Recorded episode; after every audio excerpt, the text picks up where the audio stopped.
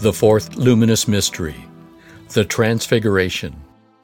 Jesus took with him Peter and James and John and led them up a high mountain apart by themselves. And he was transfigured before them, and his clothes became dazzling white, such as no one on earth could bleach them. And there appeared to them Elijah with Moses, who were talking with Jesus. Then Peter said to Jesus, Rabbi, it is good for us to be here. Let us make three dwellings one for you, one for Moses, and one for Elijah. He did not know what to say, for they were terrified. Then a cloud overshadowed them, and from the cloud there came a voice This is my Son, the Beloved. Listen to him. Suddenly, when they looked around, they saw no one with them any more but only Jesus.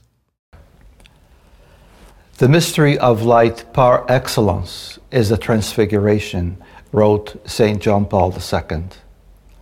In witnessing the Transfiguration of Jesus, the apostles are being prepared to experience with him the agony of the Passion, so as to come with him to the joy of the resurrection and the life transfigured by the Holy Spirit.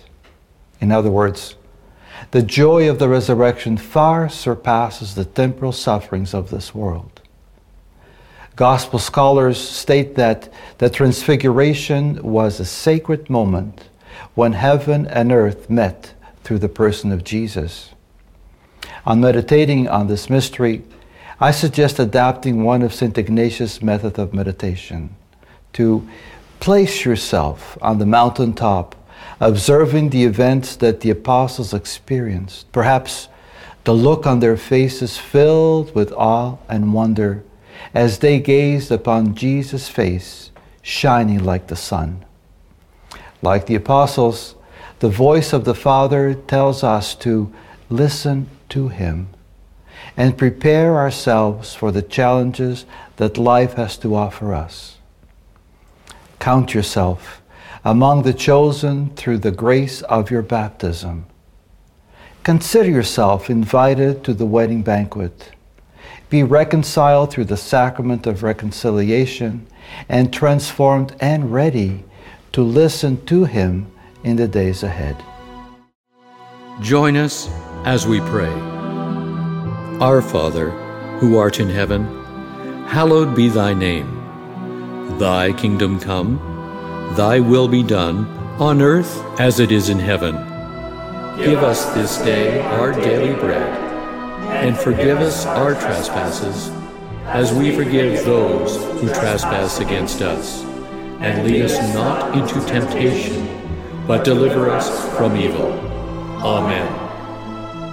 Hail Mary, full of grace, the Lord is with thee. Blessed art thou amongst women and blessed is the fruit of thy womb, Jesus. Holy Mary, Mother of God, pray for us sinners, now and at the hour of our death. Amen. Glory be to the Father, and to the Son, and to the Holy Spirit, as it was in the beginning, is now, and ever shall be, world without end. Amen. O my Jesus, Forgive us our sins. Save us from the fires of hell. Lead all souls into heaven, especially those in most need of thy mercy. Amen.